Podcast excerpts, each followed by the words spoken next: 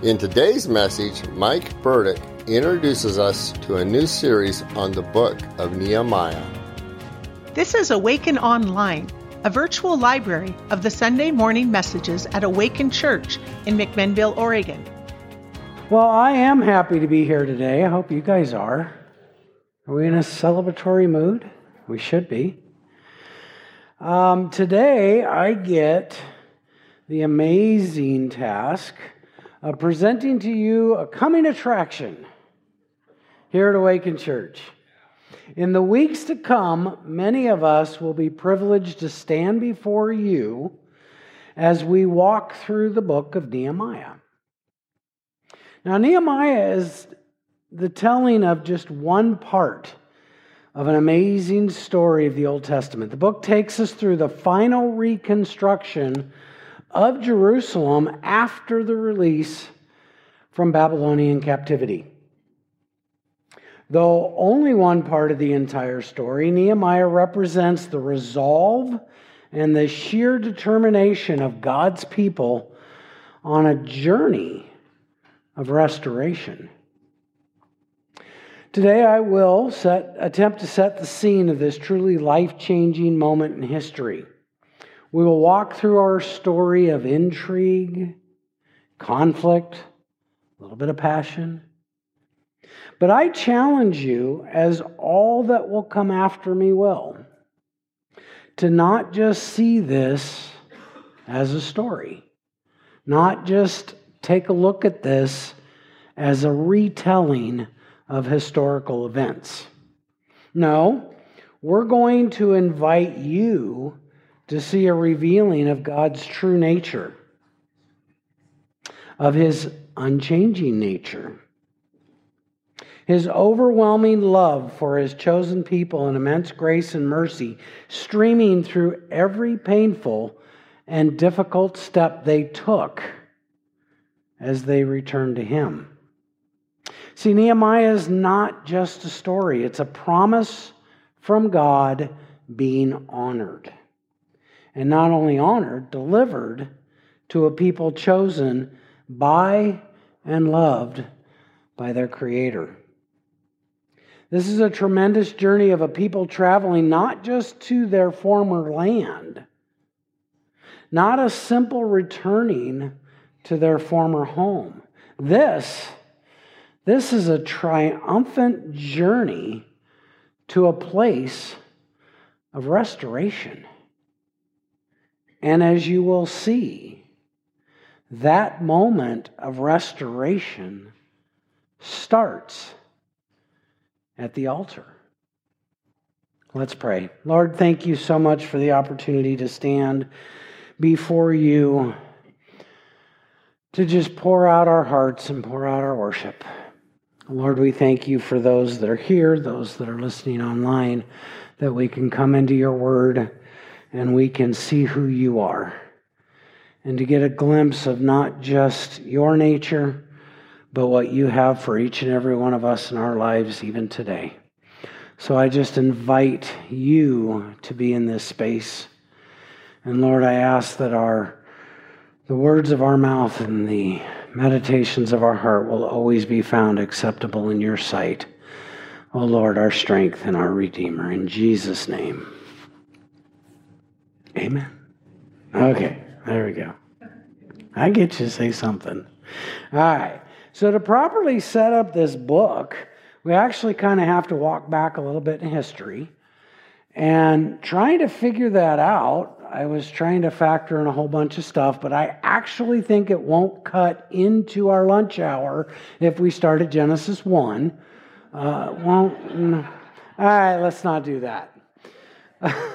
But to fully grasp the enormity of the, of the time and situation that Nehemiah is in, we do have to at least step back into the Babylonian captivity. We have to kind of appreciate what's happened and how we got to where we're at if we're going to see this story of restoration. So, highly prophesied to warn the Israelites of their plight. How many times in the Old Testament did they get warned and they got warned and they got warned and they didn't really heed the warnings? And so, eventually, as in this case, God has chosen to allow the enemies of Judah and Israel to rise up and take captive this mighty nation. This is due to their repetitive disobedience. But even though God is allowing this time of captivity, He actually uses the prophet Jeremiah to better enlighten and help them understand what is to come. The 29th chapter of Jeremiah is a letter that God asked to be written and sent to the elders, the priests, and all the people carried away into captivity by Nebuchadnezzar. Here, God instructs them on how to live while in captivity. He asks them to pray for and live in the peace that they actually pray for. He gives them some instructions as to who to avoid while you're in captivity, as so not to weaken their faith.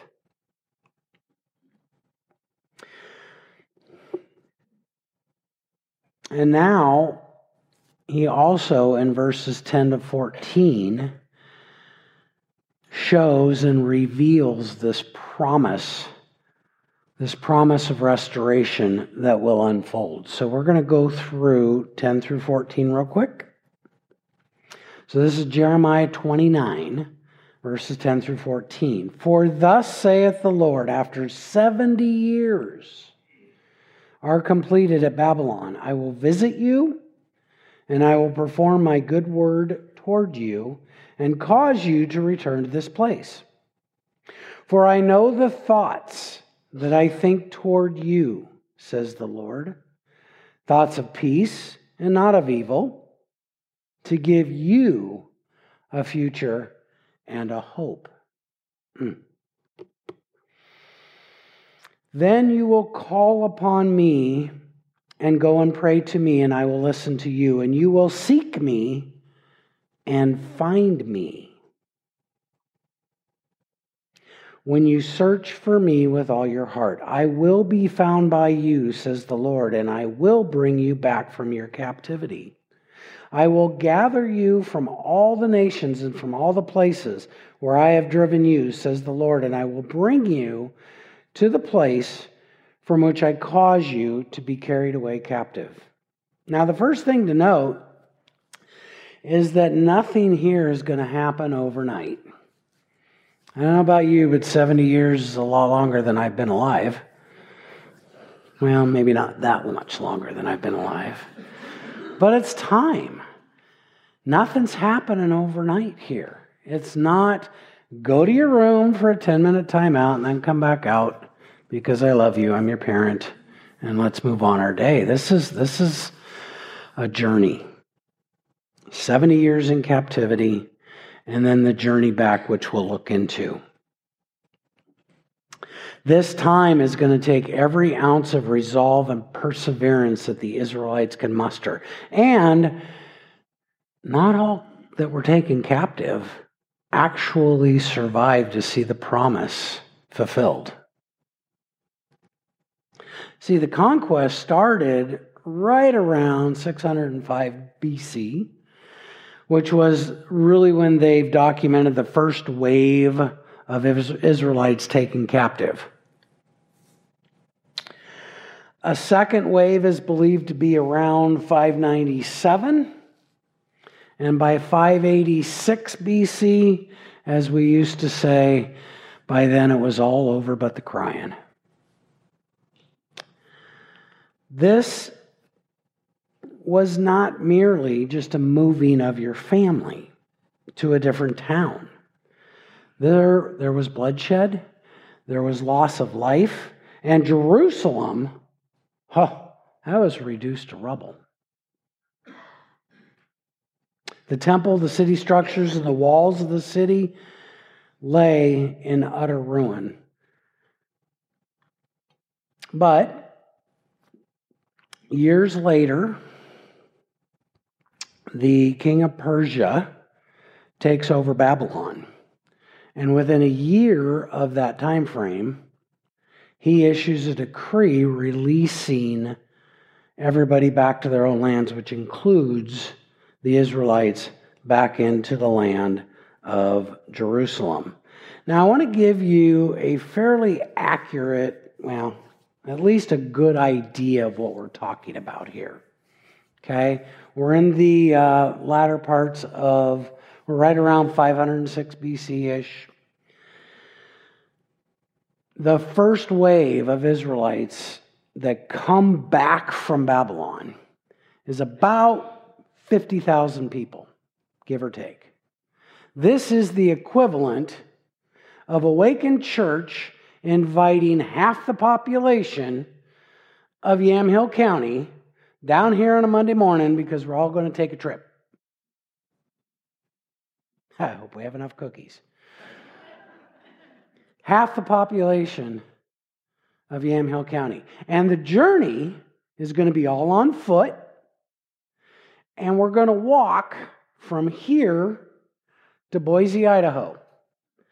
And when we get to Boise, we're going to turn around and we're actually going to come back. That's roughly eight to 900 miles. It's going to take four months. And as I said, you get to do it on foot. But when you get back, your house is a pile of rocks. We're not talking about when you get home, flip over a chair, open up the drapes, sweep the floor, and you're back in business. No, you're walking into literally a pile of rocks. Ezra and Nehemiah are two books of the Old Testament that tell of this amazing journey back to restoration. Once thought of as one book, later divided. Authorship really isn't declared, and therefore it's kind of unknown. Now, most scholars attribute the writing of these books as to being the work of Ezra, who was a priest of priestly position because of his high skill as a scribe in the law of Moses. For the sake of our study, verifying authorship isn't really necessary. We're not going to worry too much about that. Nor are we going to get mired down into the disputes of the exact time frames or if Ezra showed up before Nehemiah or Nehemiah before him, as a lot of the commentaries and theologians like to debate because I think if we get mired down and mucked into that one, we're really going to take away from the real story, which is the journey, which is the achieving of restoration. Simply put, we're just going to read the scriptures for the message and not just for the sake of the story. So, who are the folks involved? Number one, we have this, this gentleman by the name of Nehemiah. You will learn that Nehemiah at the time was an employee of the king of Persia, and he gets granted permission to come back to Jerusalem. And when he gets back, his main focus is going to be on the physical structure of the city. He's going to rebuild the city. More importantly, he's going to rebuild the walls and the security of Jerusalem. His colleagues before him include Ezra. Ezra was a highly skilled scribe, as I told you. But see, Ezra, his role wasn't to put the rocks back into place. His role was more of rebuilding the community's worship as a group. So, in other words, his reconstruction piece was more spiritual in nature. And before him, we have this gentleman by the name of Zerubbabel. His job was to focus more so on rebuilding the temple. In short, we have Zerubbabel who was focused on refocused or was focused on the house of worship followed by Ezra, who was focused on the community worship, And then we had Nehemiah come into the picture, focused on the security of the community's worship. All very, very, very important tasks. As we move through, you're going to see appearances by a couple kings. You're going to see a whole bunch of the citizens of Israel coming together. And you're even going to see a few outsiders whose main goal in life was to disrupt the reconstruction, who was to try to stop the restoration process. But all of these people, over decades of dedicated hard work, put on the display the overwhelming grace, mercy, love, and devotion of a God towards his people. If this story was a movie, please be sure that the part of God will be played by himself. This is more, though, than just a story of several projects being completed. This restoration is a process. It's a process with multiple projects needing to be completed, but no one single project was more important than the other. They all had a part to play. They all needed to happen so the next step could take place, so the next step could take place. But all the projects put together show the vast importance and the significance of the process of restoration.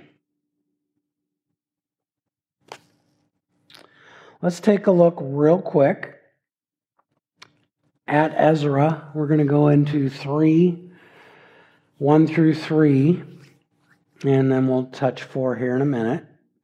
See, Ezra is the book that talks about what happened before Nehemiah showed up. It was about the first arrival of the Israelites coming back in from captivity and walking into this place of total destruction, rocks everywhere. Where did they start? What did they do? And how did they get it done? Notice we're in the seventh month, because that is important, or will become important, and it will become quite significant. So, Ezra 3 1 through 3. And when the seventh month had come and the children of Israel were in the cities, the people gathered together as one man to Jerusalem. Then Jeshua, the son of Jozadak, and his brethren priests, and Zerubbabel, the son of Shealtiel, and his brethren arose and built the altar of the God of Israel to offer burnt offerings on it, as it was written in the law of Moses, the man of God. Though fear had come upon them because of the people of those countries, they set the altar on its bases and they offered burnt offerings on it to the Lord both morning and evening burnt offerings. Now let's stop right there. Let's look at one of the most important takeaways from that is there was a presence of fear. People around them weren't happy they were back. Y'all came back from Boise, showed up, and there were people already here going, well, there goes the neighborhood. This, this was not welcome news to everybody in the area. And so, if you go through the book of Ezra, you'll learn that there were times where the work on the temple was actually stopped because of these folks. But here, we're kind of at the, we're kind of at the beginning stage. The Israelites had this little cloud of fear of what might happen, of what is to come of how are we going to get this cleaned up? How is all this stuff going to be restored? And how are we going to keep the neighbors from taking us out in the process? There was fear. But even though that fear was present, the second most important takeaway is their desire to worship was actually stronger. When faced with the monumental task of rebuilding their city, their lives, and their relationships with God, they chose to start at the altar. Facing their fear, they rolled over one rock, which led to another, and then to the next. The starting point of restoration for this nation of Israel was actually found at the altar. They used the altar as a place of centered worship, unified together. Again, 50,000 people standing as one before the Lord. A unified body, a unified voice, worshiping God before the altar. Let's take a look at the next verse if we can and, and take a look at the time frame and how significant it is. Verse 4 They also kept the feast of the tabernacles as it is written, and offered the daily burnt offerings in the number required by the ordinance for each day. Now, I'm going to admit to you the call out of this specific festival is quite intriguing to me. Okay, so they're building the altar, they're starting worship. If you know anything, which I know very little, but if you go back through the Old Testament, there's a lot of Jewish festivals and feasts and things all throughout the year. In the seventh month, there's actually three of them. And the Feast of the Tabernacles is the last of the three for that month that they were in. So I was looking at that, trying to trying to make some sort of hugely theologically impacted message for why that was, and I almost came up with nothing. See, the Feast of the Tabernacles, also called the Feast of the Booths, was to commemorate the Exodus, the part of the Exodus from Egypt as in the dwellings that the Israelites lived at during their 40 years in the wilderness. They were called booths or sukkots, if I pronounce that correctly. And it was all really a festival to remember that time frame where God dwelt with the Israelites on their journey through the wilderness. Of note, though, what I found in my little studies is that of all of the festivals of the times of years, it was mostly known for its celebratory nature. It was one of the largest celebrations to God than most of them. Doesn't mean it was the most important or least important. So I looked at this verse and I'm going, why is he calling this out? Is it incidental?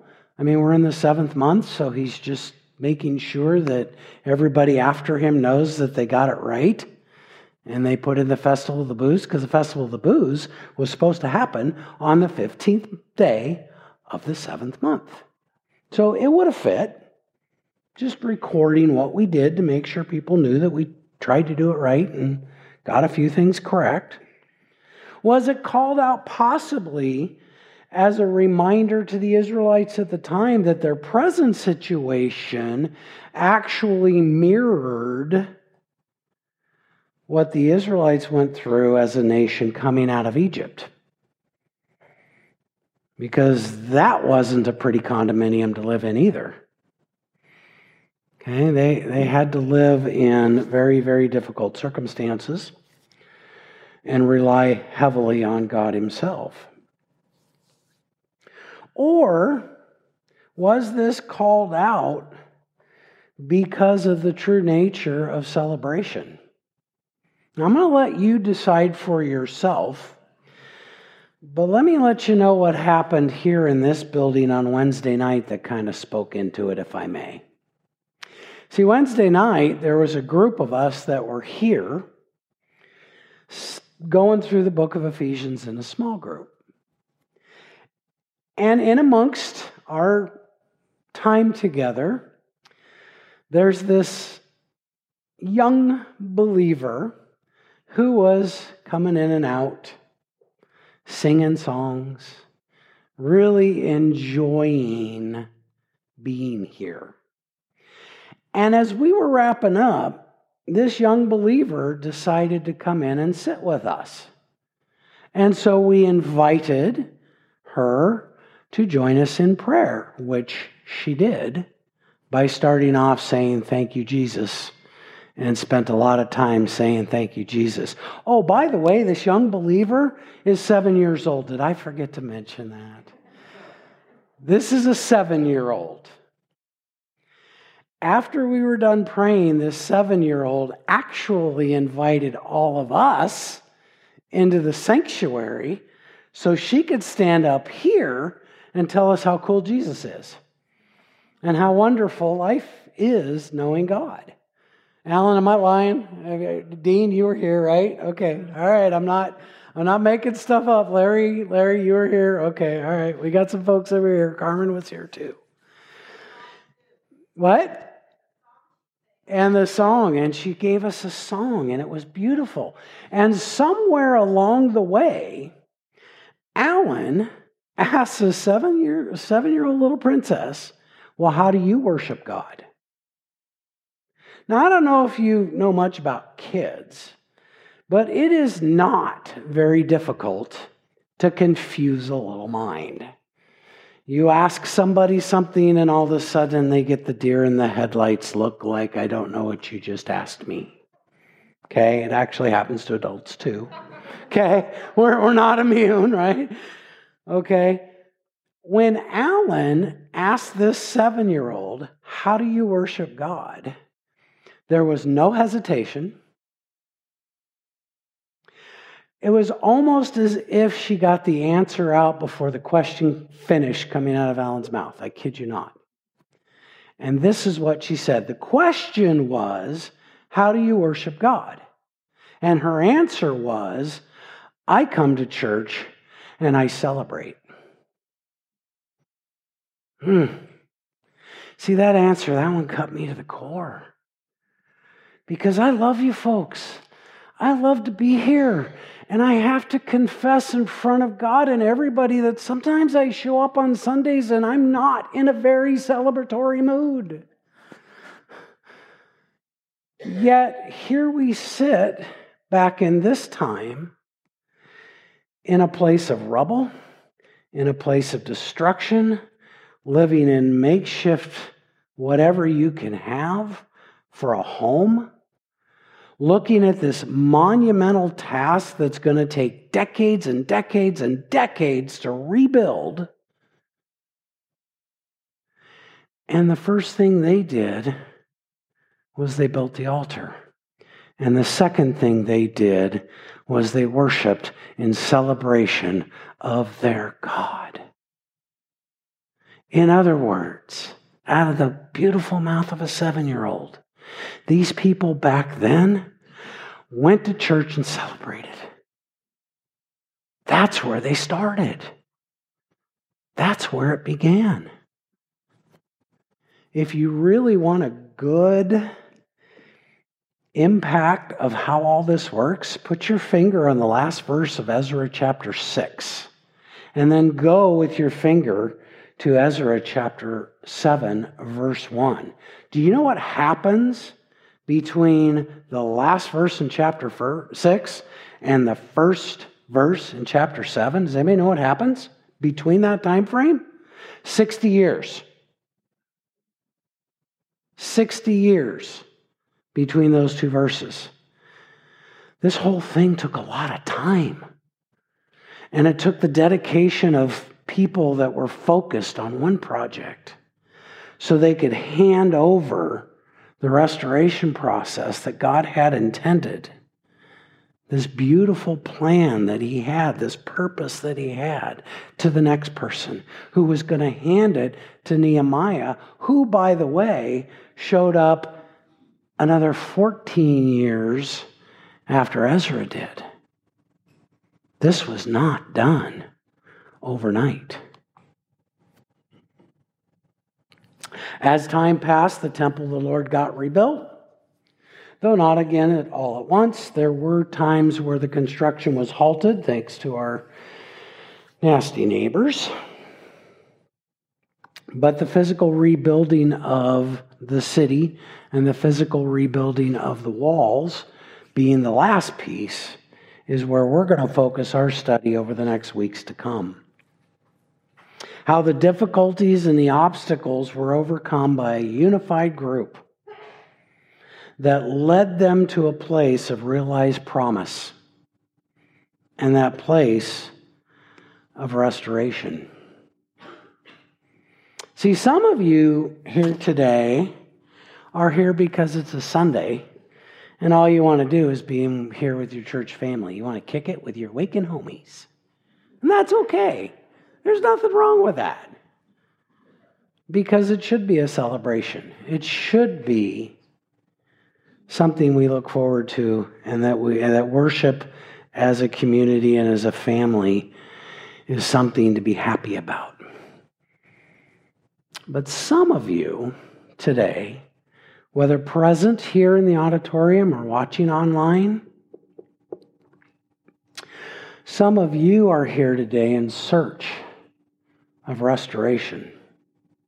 Something in your life needs God's work through His mercy, His grace, His love to effect some form of restoration. Maybe the need is to restore relationships. Maybe the need is to restore identity and purpose, walking yourselves out of a cloud of fear. When I came to this church years ago, Believe it or not, I was looking for full restoration of my relationship with our Heavenly Father. Some of, some of you may be here for that reason. See, because very few of us ever travel through life and not need God to restore something along the way or something inside of us. And as you will see in our upcoming study in Nehemiah, you can't just think your way through restoration. It's not about pulling out your Bible list of do's and don'ts and finishing a few projects to make you feel better that puts you in a space of restoration.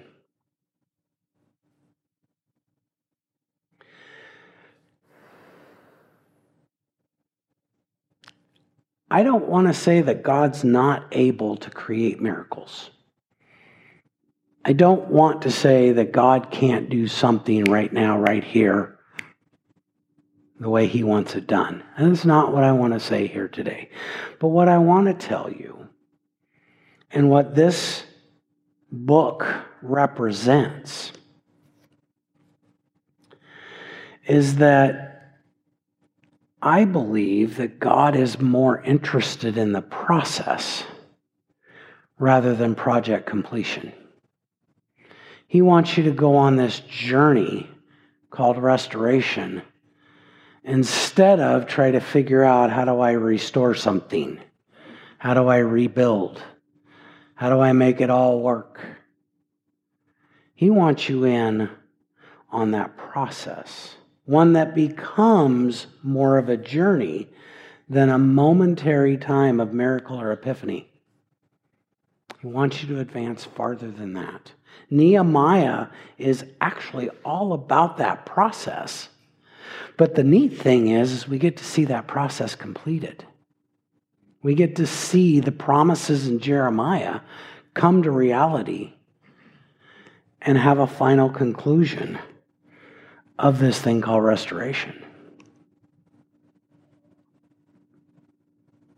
But the process was one that took a lot of effort and a lot of focus from a lot of people.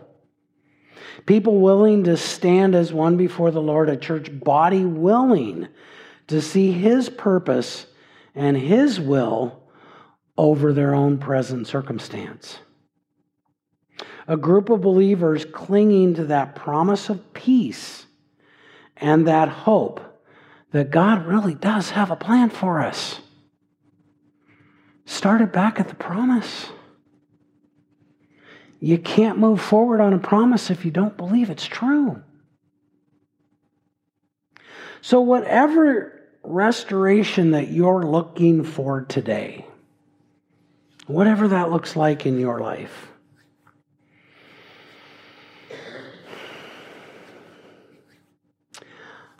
I really want to, I just want you to know that it can be realized. That you can actually get there because He does have a plan for you. He does have a hope for you.